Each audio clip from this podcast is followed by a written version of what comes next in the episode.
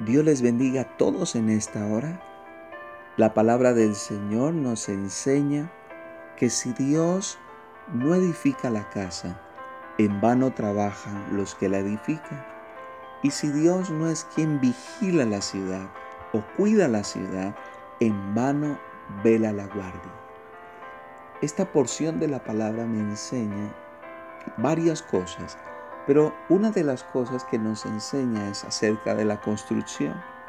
Todos los seres humanos deseamos construir hogares fuertes, familias sólidas, compañías que puedan seguir en el tiempo sobre las descendencias, finanzas estables, economías muy sólidas.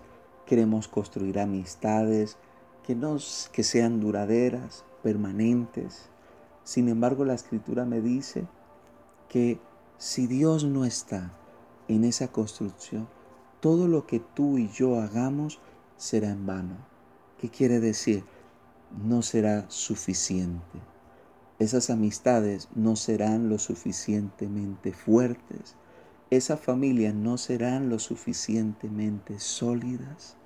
Esas empresas esa economía no serán lo suficientemente grandes y fortificadas para continuar. Por una sencilla razón, porque Dios no está en esa construcción.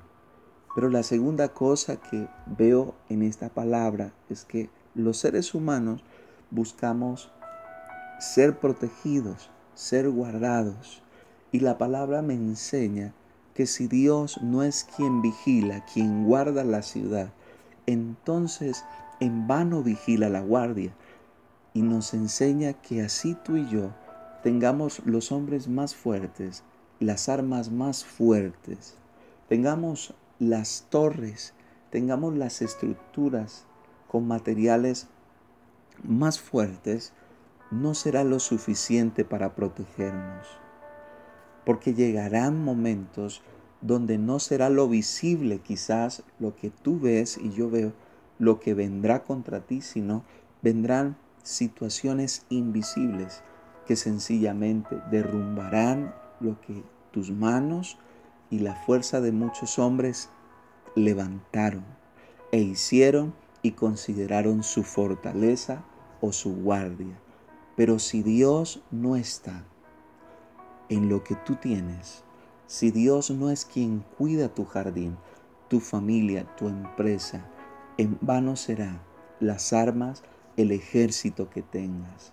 En vano será una ciudad que tenga lo más fuerte, porque nuestra confianza y nuestra mayor protección no es la que nosotros los hombres podemos ver, sino la protección divina, la que viene de Dios.